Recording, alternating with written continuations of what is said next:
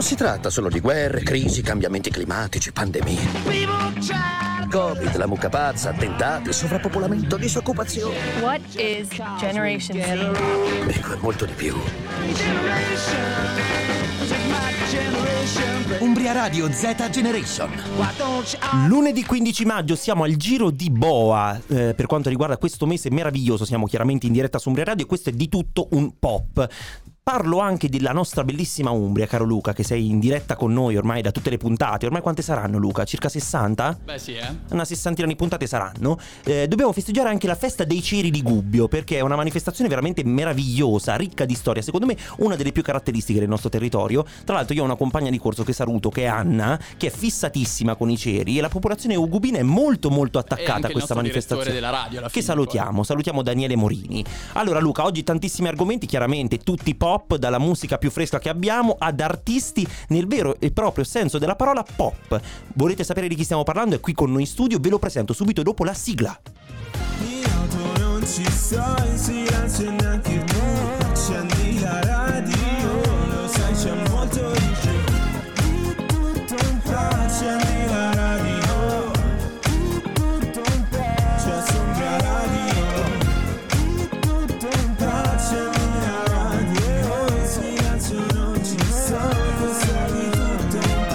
On air come tutti i lunedì c'è Alessio Picchiani che è al microfono e in regia chiaramente il nostro immancabile, inossidabile Luca Adriani. Buon pomeriggio. L'abbiamo accennato in apertura nella nostra introduzione prima della meravigliosa sigla. Oggi c'è un artista che più pop di così si muore. Io lo corteggio da, tantissimi, da tantissime settimane e finalmente oggi riusciamo ad incontrarci in diretta su Umbria Radio. Benvenuto nel pianeta pop di Umbria Radio a Massimiliano Donnari. Ciao Grazie. Massimiliano, come stai? Tutto bene, grazie. È veramente un grandissimo piacere averti qua. Io sono fan delle tue opere. Dovete sapere che lui in arte si chiama Mamo. Ha un profilo Instagram, tra l'altro, curatissimo, uno dei più belli, più estetic che ci siano, soprattutto nella nostra città. eh. Seguito completamente da me, eh.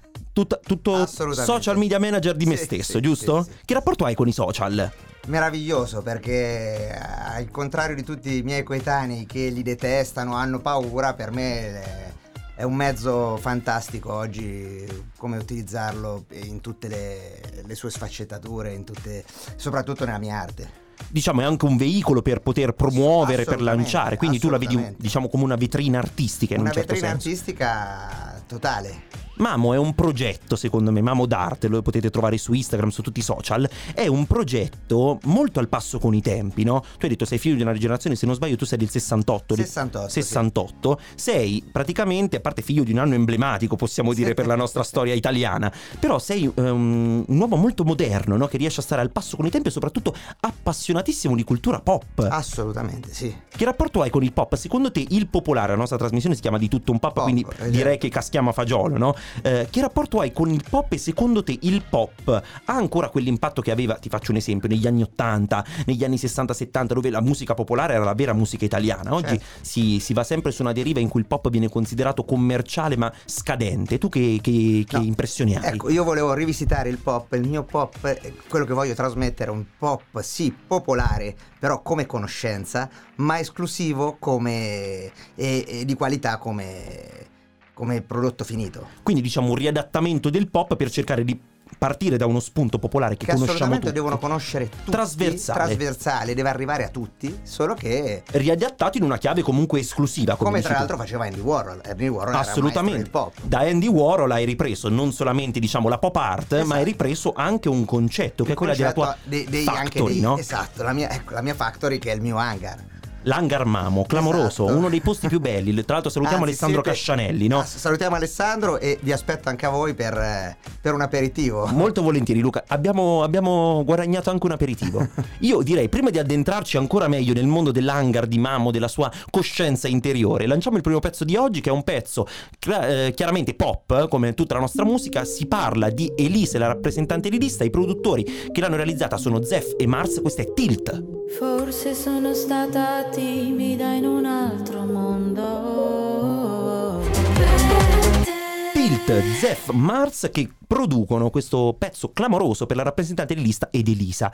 Nell'hangar di Mamo, che è qui con noi ospite oggi su Umbria Radio di tutto un pop, che musica si ascolta? Si spazia da vari generi. Esattamente, si, si spazia dal jazz al, addirittura a musica attuale, a musica a, dalla Vanoni, perché la Vanoni è sta- stava per essere un ospite graditissimo all'hangar, solo grazie, purtroppo c'è stata quella nevicata quando è venuta a Perugia e ho dovuto raggiungerla io. Diciamo che però è andata bene lo stesso, Sì, anche perché la assolutamente. Vanoni è uno dei tuoi punti di riferimento, no? Beh, diciamo che è una delle mie opere più iconiche che ho creato in questi sei anni da quando sono partito, perché è stato uno dei, dei miei primi, sono stati Generali e Regine, che ancora si trascinano ad oggi, e, e T e la Vanoni. La Vanoni è stato uno dei pezzi clamorosi che infatti lei vide tramite i social, appunto, e mi volle conoscere. Molto interessante. Lo spunto pop, l'abbiamo detto in apertura, è un po' la tua chiave, no? Sì. Cercare di prendere quello che è popolare per poi riadattarlo in una forma nuova e esclusiva. Ornella Vanoni, mi ricordo,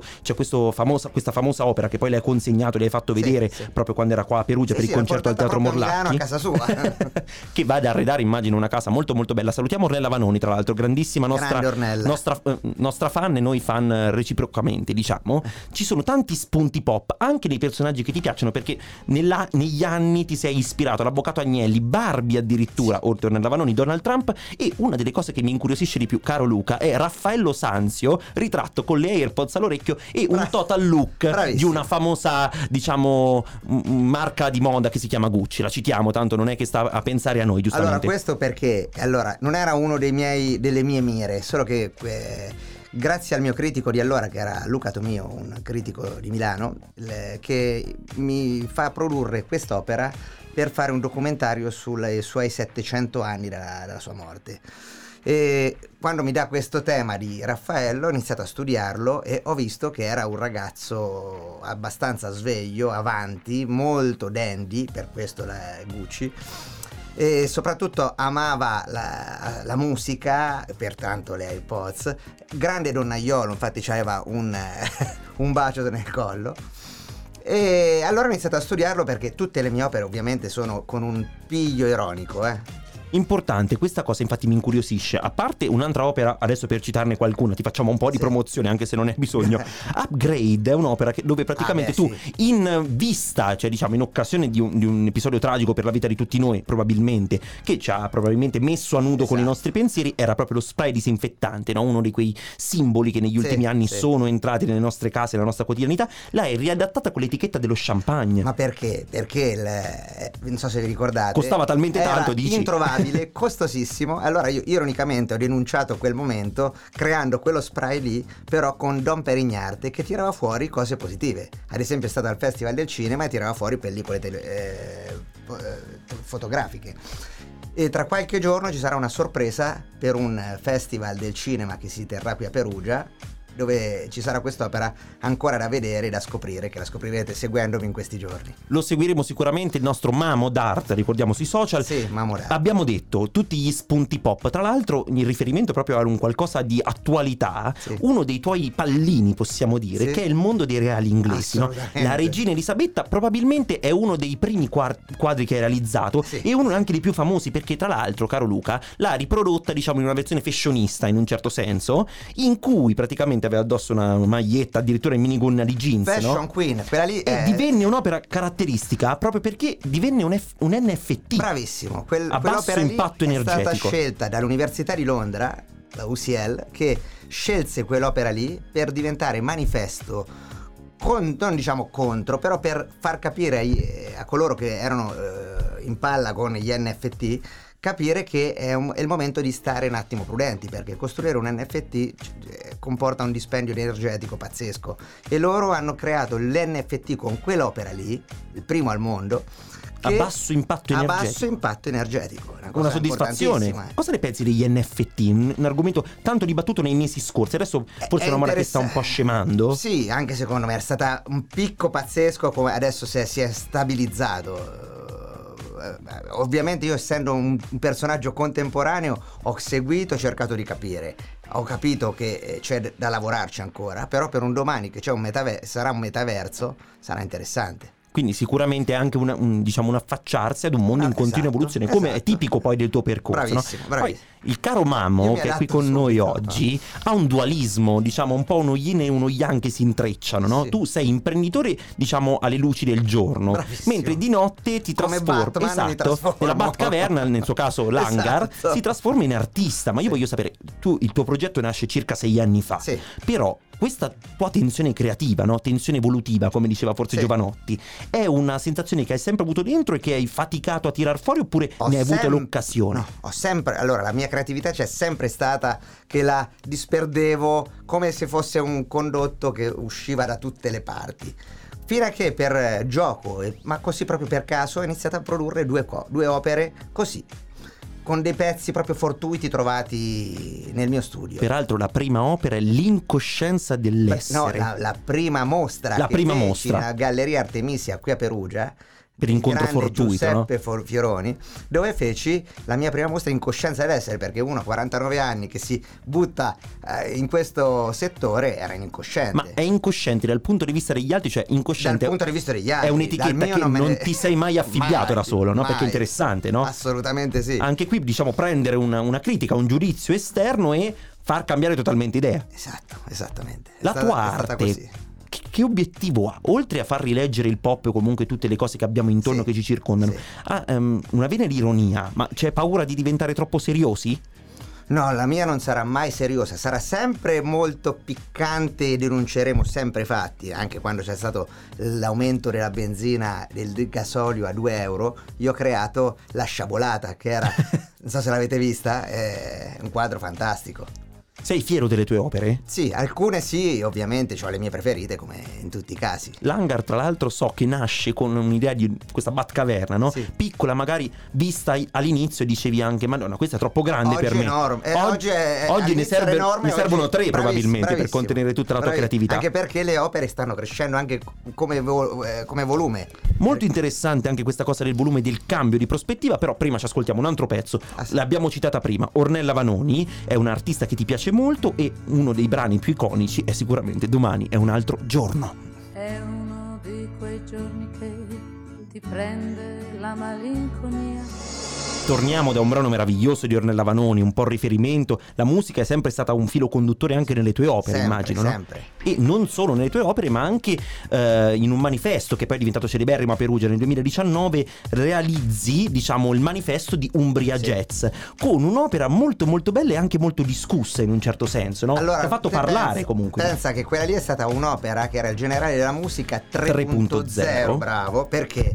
Perché la, la mia prima opera in assoluto era il generale della musica, un'opera molto simile alla prima, a quella di Umbra Jazz, che però eh, rappresentava un tributo a Perugia, perché io amo Perugia da sempre e questo, le mie prime due opere, senza sapere mai che il mio percorso eh, seguisse queste direzioni, le- è, è sempre stata per me importante. Allora feci Generale della musica, tributo a Umbria Jazz, e Generale della cioccolata, sempre tributo a Perugia.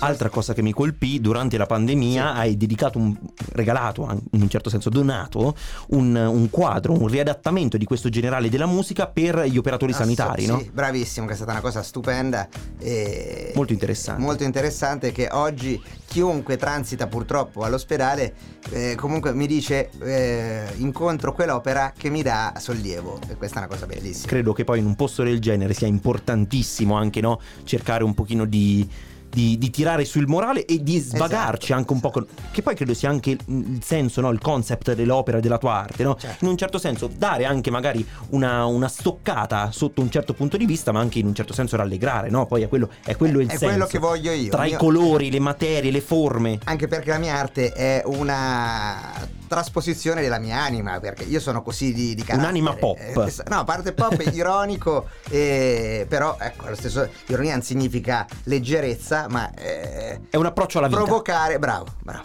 Sono molto contento di essere qua con te oggi a parlare di Grazie. queste cose che poi sono, sono argomenti no? che ehm, se ne parla sempre, però in realtà hanno una grande profondità, no? anche quando vediamo delle opere come possono essere le tue, hanno sempre dopo una doppia lettura, no? Sì, che può essere una lettura sicuramente più superficiale, magari estetica, ma anche una lettura che può essere ironica, che può Esatto, essere esatto. comunque da una riflessione, basta saperle guardare poi le cose, è questo poi Poi l'arte, senso. io dico sempre una cosa, l'arte notte non è per tutti. Pertanto chi arriva fino a un certo punto, chi approfondisce fino a... E noi andiamo avanti, arrivare. andiamo avanti per quelli che ci credono, no? Esatto. C'è anche un'evoluzione nel tuo processo creativo, si passa dal bidimensionale magari iniziale, poi nei quadri si aggiunge sempre un elemento più materico, che sia un qualcosa in rilievo, che sia tridimensionale, l'utilizzo anche di materiali nuovi fino a passare proprio al 3D, con un'opera simbolo, anzi due secondo me. Uno è lo spruzzino sempre champagne Sì, per sì, la mostra sì. di Venezia, del cinema di Venezia, e poi anche il busto di Regina Elisabetta totalmente rosa shocking, Bravissimo, che è stata una cosa... clamoroso.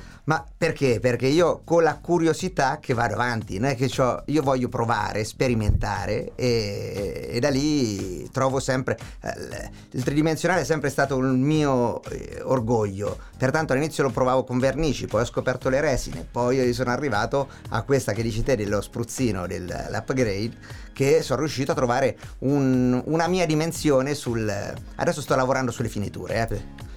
Quindi vedi, c'è sempre Sto un processo evolutivo. ancora, esatto. Arrivando agli NFT, ne ha fatte tutte, Mamo. In sei anni di carriera, io m- devo, devo dirlo pubblicamente, eh, per cercare materiali per questa intervista, io ti seguo da, tantissimi- da tantissimo tempo, tramite social, tramite Sì, opere, sì. tramite video, articoli che eh, veramente si perdono. Io per preparare questa intervista ci ho messo circa dieci giorni. Infatti, fortuna che mi ha detto, cioè abbiamo detto, troviamo una data tra un po', perché se no non avrei saputo di che cosa parlare. Mi interessa però anche un po', Grande. diciamo, il tuo processo interiore, perché l'artista è anche un riflesso dell'anima, come hai detto tu. Sì. Questa anima, diciamo, da una parte particolarmente stravagante, curiosa, es- estroversa, istrionica, Sì. con quella che necessariamente per attitude deve essere un pochino più rigida, rigorosa del man- del- dell'imprenditore. È un qualcosa che ti ha messo in crisi? Cioè riesci a mescolarle oppure sono prettamente divise? Allora, caso come all'inizio, all'inizio era completamente divisa la cosa, proprio ero Batman, veramente. Lavoravo di notte, artisticamente di giorno. Oggi questa arte, questa chiamiamola. Non, ti- non saprei dirti, un demone interno che ti porta. Un equilibrio fondamentalmente, Eh, no? non è proprio un equilibrio, ti squilibria perché oggi, mi- eh, cioè, io- per me eh, creare arte è rilassarsi, stare bene. L'altro è il lavoro di tutti i giorni che... Hai mai sentito il peso di dover far arte a un certo punto? Mai, mai, ancora mai. Hai paura di quella deriva? Se No, c'è nella tua no, testa? La, la paura è solo quando, dato che io eh, sono eh, una persona che mi, mi piace stare in scena, dico sempre sì. Se, pertanto sempre sì, sì, sì, a un certo punto si accavallano, come in questo mese si accavalgano, si accavallano tanti impegni. Anche perché stai per fare ansia. un upgrade in un certo senso, sta per, stai per Sì. realizzare una tua mostra a Londra. Una mia mostra a Londra eh, che mi sta dando Roba molto- grossa. Sì, sì. È la stessa università che, con cui UCL. abbiamo rea- esatto, l'UCL, grazie al professor Paolo Taticchi, Che salutiamo. che salutiamo da, che adesso è a Sydney, eh, che praticamente eh, da lì, dall'incontro per l'NFT, abbiamo poi eh, ci siamo ricontattati e abbiamo deciso di creare questa mostra, che sarà, durerà anche sei mesi forse. Una mostra quindi molto importante. Noi siamo contentissimi di averti avuto qua con noi ospiti oggi su Umbria Radio di tutto un È pop. stato un onore per me. Mamo, veramente molto interessante, mi è piaciuto. Preferisci, ma poi perché Mamo così in Mamo battuta è- veloce? Allora Mamo me lo sono messo da solo perché era il mio nome che eh, all'età di tre anni mi sono dato perché Massimiliano era troppo lungo e mi diedi Mamo. E allora le prime opere che ho creato l'ho, l'ho firmate Mamo, ma Il fanciullino che è dentro di noi. Esatto. Eh, è, tut- è tutta arte che poi si commistiona. Grazie mille Massimiliano Donari per essere stato con noi. Noi nella seconda parte ci ritroviamo chiaramente con tantissimi ospiti, creiamo una reunion stile Sanremo On Air per parlare di Eurovision. Sappiamo benissimo i risultati, ma magari qualcuno di voi non li sa, quindi ve li diciamo immediatamente dopo la pausa pubblicitaria, ma prima c'è il mitico Vasco, artista simbolo di Mamo. Questa è ogni volta.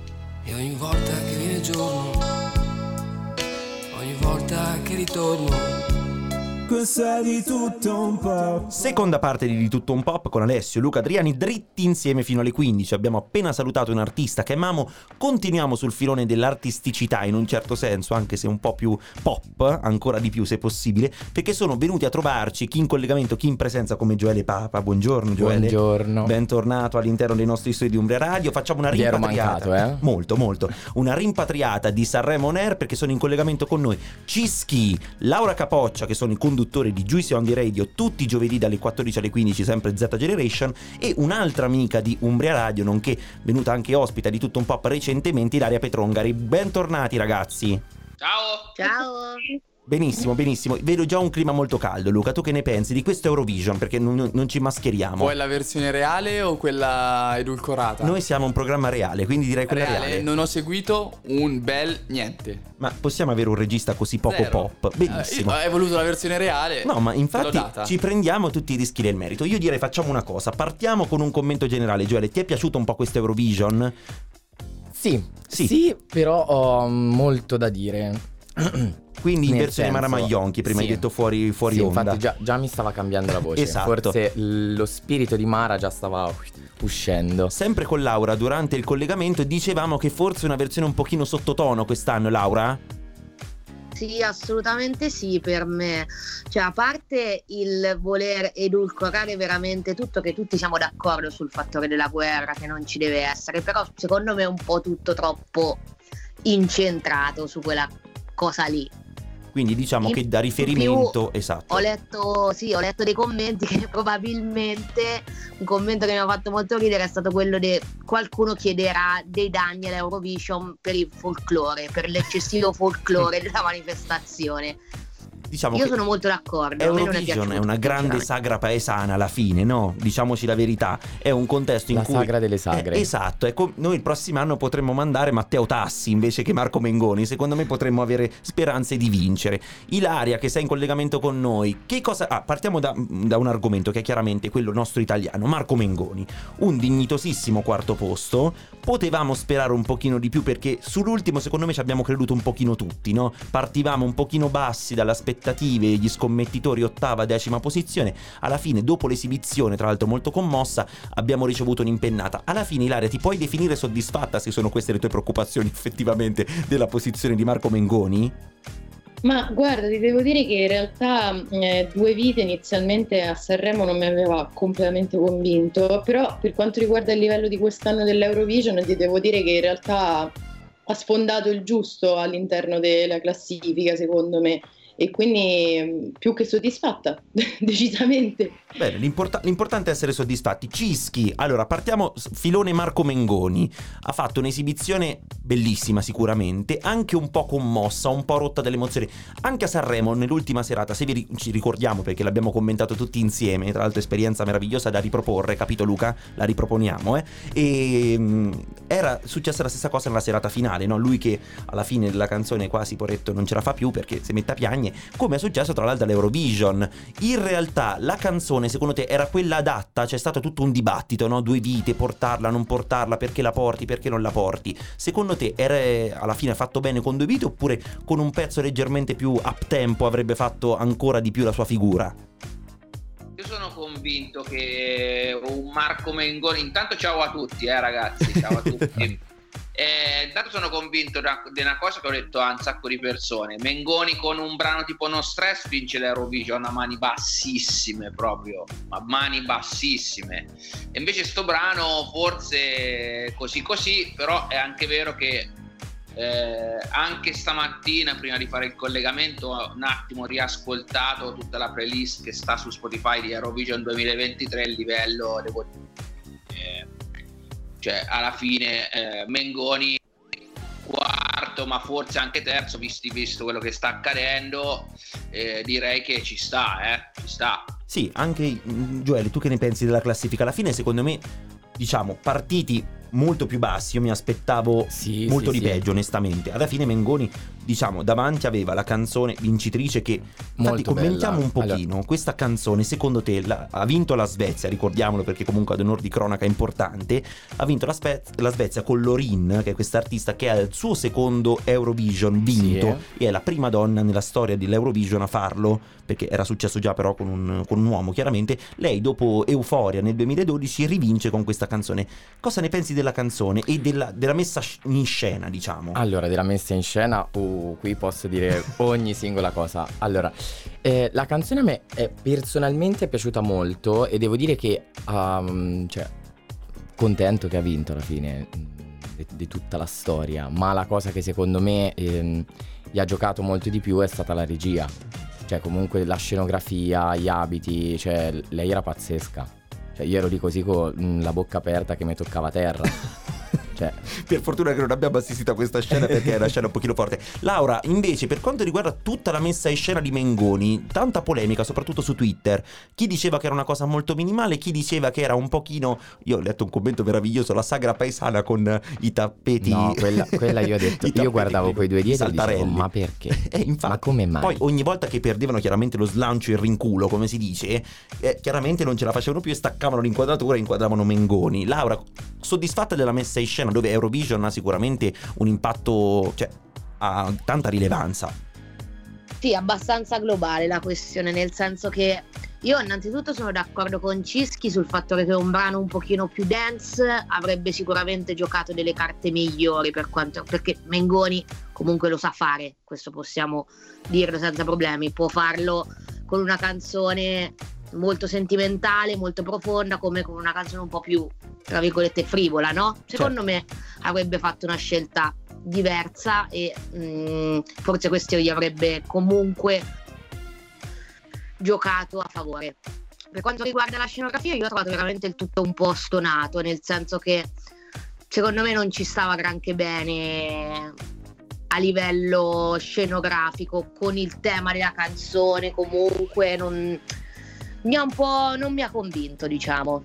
Ilaria, sei della stessa opinione?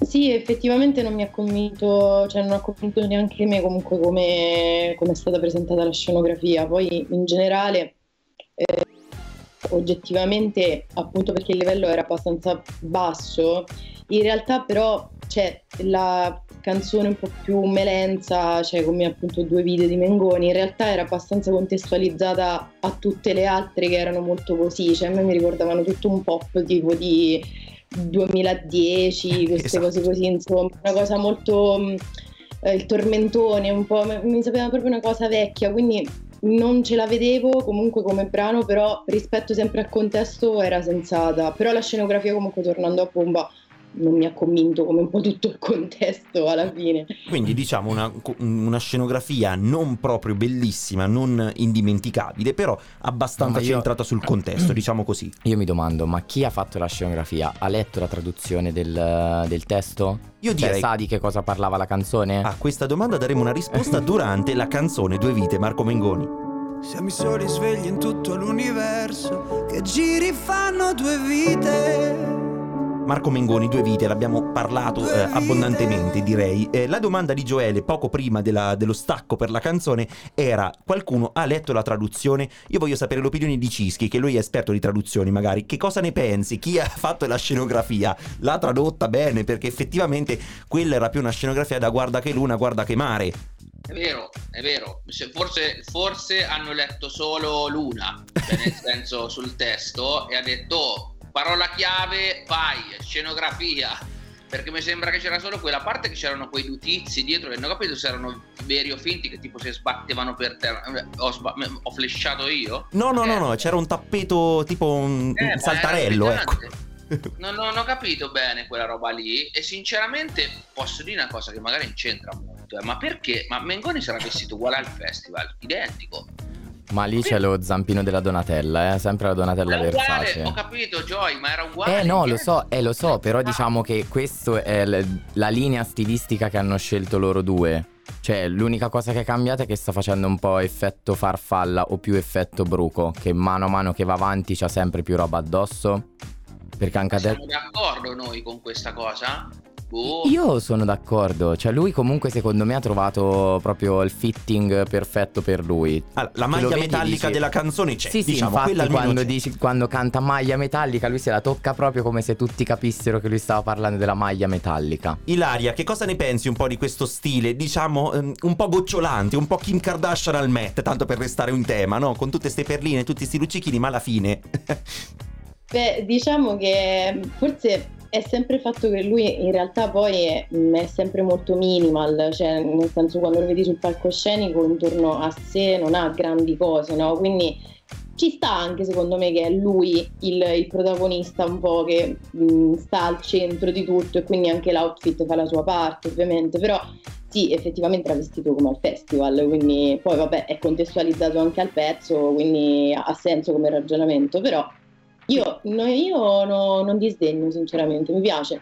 Perfetto, minimal, diciamo pantalone in pelle con questa maglia un po' gocciolante, lui anche un pochino emozionato, tra l'altro molto molto tenero secondo me il momento finale, no? dove proprio gli si incrina a un certo punto la voce e eh, forse anche un po' di amarezza no? quando, quando, finisce la canzone e canta due vite, un pochino, un pochino vibrata, eh, diciamo un pochino d'amarezza secondo me c'era, però voglio porre a Cischi in particolare perché ne parlavamo prima nel fuori onda, un confronto tra i brani perché c'è questa polemica del caso Svezia, no? il brano ha vinto ma sembra un copiaticcio di tanti brani da un brano degli Abba a un altro brano, ci sono tanti richiami, è un po' un, una collezione di tanti successi pop. In particolare, però, c'è una canzone, eh, diciamo che copia quasi fondamentalmente pare sia stata anche accusata di plagio. Io vi riporto il video, lo sentiamo direttamente da lei, Annalo Music su uh, TikTok. Sentite un po' il confronto dei brani, che secondo me è interessante.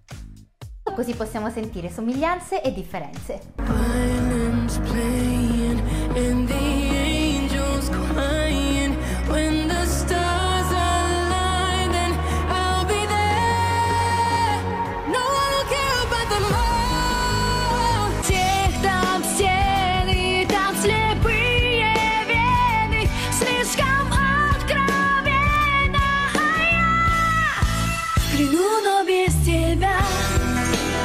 Fatto Ragazzi, c'è, c'è, qui c'è, ragazzi. Eh. La Eh, canzone era un è bombastic di, allucinante. di- bombastic side eye di Joele Papa. V Plenum, Mika Newton, la canzone del 2007. Qui il plagio, se non c'è, vuol dire che ci abbiamo veramente altro che Damiano dei Maneskin, che tra l'altro ha festeggiato i due anni dalla presunta sniffata sul tavolo di Eurovision.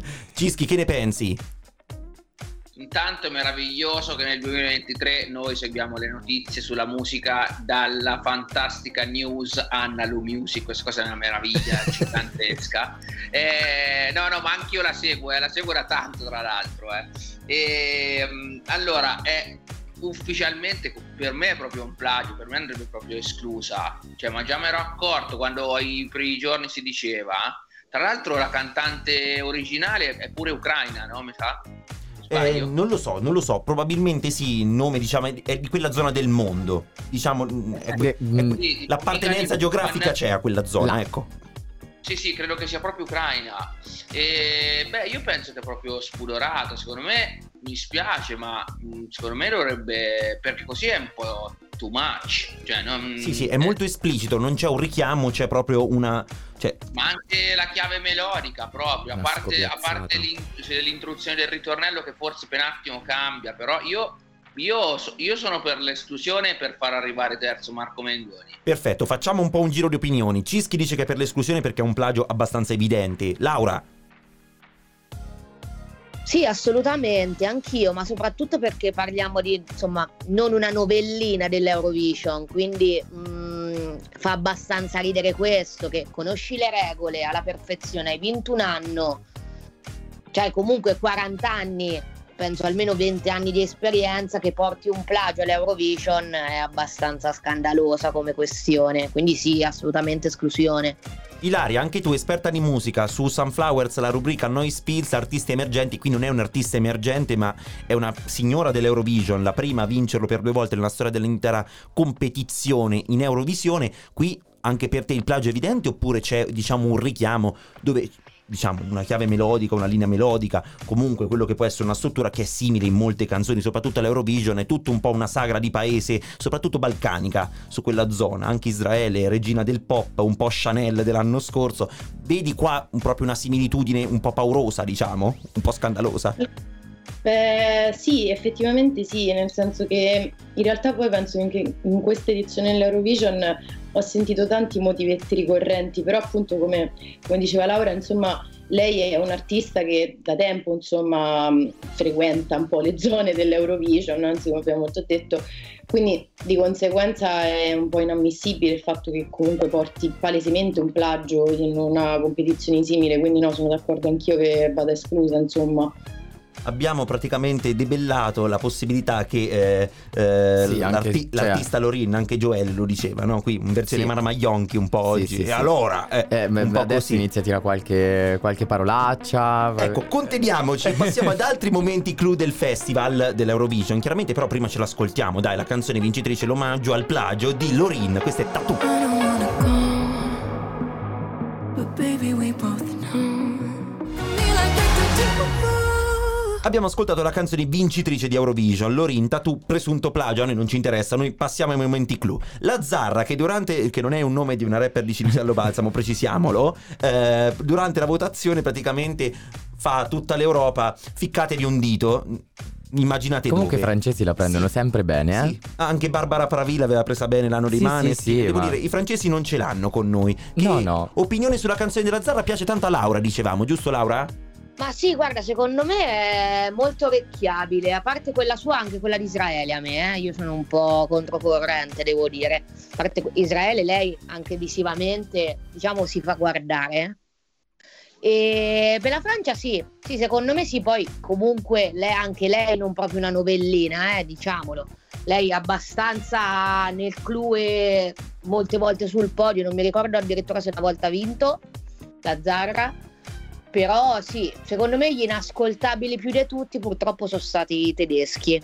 Eh, anche a me la canzone dei tedeschi personalmente non ha fatto impazzire, ma io vorrei fare un plauso alle nazioni che ci hanno dato 12 punti. Allora, San Marino ufficialmente riannessa al Regno d'Italia, possiamo dirlo. Poi altri 12 punti sono arrivati da Austria, Croazia e Romania. Diciamo tutti i paesi nella sfera vicina, balcanica, che comunque con noi hanno tante similitudini. Poi se vai in Croazia e gli chiedi posso prendere sto giornale, ti mangiano tè, cioè letteralmente ti aggrediscono verbalmente. Però questo è un altro conto. Io direi Cischi, tu da buon DJ, un bel Juicy barra bounce tour in queste nazioni non sarebbe male. Joele è già pronto, eh? Io già Ah, beh, vengo via. Tutte le nazioni, beh, subito. Eh, voglio dire, l'Eurovision tour Partiamo, di Bounce. E la Laura. il brano durante la serata de- della, loro, della loro bandiera, qualsiasi esso sia, anche quello dei metal della Germania. Beh, Meraviglioso. Ilaria, invece con te vorrei approfondire un po' dis- il discorso della messa in scena, no? Perché l'anno scorso si era tanto criticato questo sole cinetico dell'Italia che poi non era cinetico, era fermo, con queste cascate del Niagara, un po' anni 80, un po' Sanremo. In realtà, diciamo, rispetto a quello di st'anno era di tutto di rispetto. Quest'anno secondo me un pochino sottotono, cioè la messa in scena non era chissà che, non mi piaceva molto neanche quella italiana, però eh, anche tutti i momenti di introduzione, di disannuncio, di annuncio, molto più mosci rispetto a Mika, Cattelan e Pausini dello scorso anno e poi posso dire Kate Middleton che suona al piano Stefania della Kalush Orchestra dell'Ucraina, anche no, cioè lasciamola dentro i palazzi, no? Adesso è anche quasi regina, adesso tra, tra poco tanto Carlo ci eh, beh, saluta, mm. insomma un saluto al principe Re Carlo con la regina Camilla, ma tanto tra poco Kate gli tocca. Che cosa ne pensi tu di tutto l'allestimento, di tutta la parte scenografica? Tu che sei molto anche attenta ai dettagli. Eh, diciamo che effettivamente l'anno scorso c'è, tro- c'è sempre un motivo che dici forse è troppo oppure è troppo poco. Se l'anno scorso insomma credevamo fosse troppo, quest'anno appunto sembra troppo poco, però al contrario come dici tu forse si stava meglio quando si stava peggio in questo caso. La, la classica frase. cosa. Effettivamente Almeno poi- quest'anno è andata così. Quindi poi ovviamente poi anche chi presenta fa ovviamente ti impacchetta un po' tutto, tutto quanto, quindi le dinamiche, la- il modo di stare sul palco che comunque hanno avuto anche appunto come dicevi Cattelan, amica, amica eccetera eccetera, non si ritrova facilmente, no? Quindi se ti devo dire appunto come ho già detto prima, credo che la frase che rappresenti meglio era si stava meglio quando si stava peggio in questo caso. Mi sembra un degno riassunto. Velocemente vorrei parlare un po' con voi di Eurovision che ricordiamo riportato in Italia in competizione con Rafael Gualazzi che tornò, arrivò, cioè ritornò in competizione in Italia, arrivò secondo grazie alla Carrà che ha riportato l'Eurovision in Italia nel 2011. Da allora tanti buoni piazzamenti, a parte Emma che fece un'esibizione disastrosa, più zarra della zarra, però eh, negli ultimi anni tutti buoni posizionamenti e l'Italia ha riacquisito fiducia nell'Eurovision. Quest'anno è stato l'evento al di fuori dell'anno che verrà, quindi l'evento di Capodanno e di Sanremo più visto di intrattenimento, circa il 34,1% di share, oltre 4 milioni. Secondo voi ancora sen- cioè, ha- mh, l'Italia ha scoperto un nuovo show a cui appigliarsi oppure perché c'è, c'è questa fobia, c'è questa, questa volontà di accodarsi? Lo chiedo a Gioele che è qua con me, dai, così facciamo una Ma, cosa più smart. mm, secondo me mm, è proprio un discorso che anche il pubblico è più cioè, portato a guardare tutto quest- tutti questi insomma, festival, eccetera. Poi dopo l'Eurovi- l'Eurovision comunque connette anche a realtà diverse, ma proprio anche sound diversi. E quindi secondo me per chi ha voglia di conoscere roba nuova, tipo me, allora è anche un ottimo punto di partenza. E Sono quindi d'accordo. secondo me anche quello. Poi dopo, ovvio, diciamo che tutto il contorno, i merletti e i pizzi che ci mettono la, insomma tutta la L'infiocchettamento, diciamo. Esatto, tutto l'impacchettamento della storia sicuramente aiuta anche per un pubblico che non è in ricerca di chissà cosa. Al volo facciamo una previsione perché a me piacciono sempre tanto. Un artista che verres- vedreste molto molto bene su quel palco il prossimo anno. Elodie. Elodie. Che tra l'altro ha fatto uno show al forum pazzesco. la, Eh, ver- ma la nostra io pop ecco star. che compro i biglietti, eh, per la prossima volta. Lippe lappe, come si dice a Perugia. Cischi, Laura e Ilaria in quest'ordine. Un artista e un perché lo vedreste bene su quel palco. Italiano, chiaramente. Anch'io Elodie, secondo me. Elodie, perfetto. Quindi siamo a due quote Elodie, forse tre con me. Laura, Sì, effettivamente c'è una buona, una buona partecipazione. Lei molto vistosa, mh, anche nei vestiti me la immagino lì sopra, no? Quindi di quelli che hanno gravitato intorno a Sanremo quest'anno, boh, forse Paola Chiara anche. Paola e Chiara. Paola e Chiara, io sono indeciso anche tra, con- tra Paola e Chiara, Elodie e Giovanni Truppi, che anche lui secondo me è un'ottima presenza scenica su quel palco. Potrebbe essere meraviglioso. E Luca che mi sta odiando con uno sguardo di accidia. Ilaria, tu invece che sei più indie, secondo me tu sei d'accordo con Giovanni Truppi su quel palco. Ce lo meritiamo. Io, assolutamente, io assolutamente su Giovanni Truppi. Infatti pure io ti stavo fulminando, però distanza. No, io oltre Elodie, che ce la vedo anch'io oggettivamente lì sopra, ci vedrei bene anche da Nanai, se ti devo dire la verità. Volevo dirlo Perché- anch'io. Perché potrebbe trovare la giusta via di mezzo con un pezzo che secondo me potrebbe sfondare su quel palco. Ci ho pensato proprio mentre guardavo l'Eurovision, ho detto io ce lo vedrei bene lì sopra. Non ci avevo ragionato, devo dire, però. E io mentre parlavamo potrebbe adesso essere un'ottima eh, opzione. anche che Tananai, quasi quasi. Beh, a me questo Totonomi mi è piaciuta, questa riunione di Sanremo Air mi è piaciuta. Grazie a Gioele Papa per essere stato con noi qua in studio, grazie a Cischi e Laura che trovate tutti i giovedì dalle 14 alle 15 con Giussi on the Radio e grazie anche ad Ilaria Petrongari che trovate all'interno del meraviglioso contenitore Sunflowers tutti i venerdì dalle 14 alle 15. Grazie ragazzi per essere stati con noi, questo era di tutto un pop, ci ascoltiamo un ultimo pezzo in chiusura, abbiamo parlato di Eurovision, un'altra star non solo eurovisiva ma mondialmente visiva se si può dire così è Miley Cyrus, questa è Reader, a lunedì.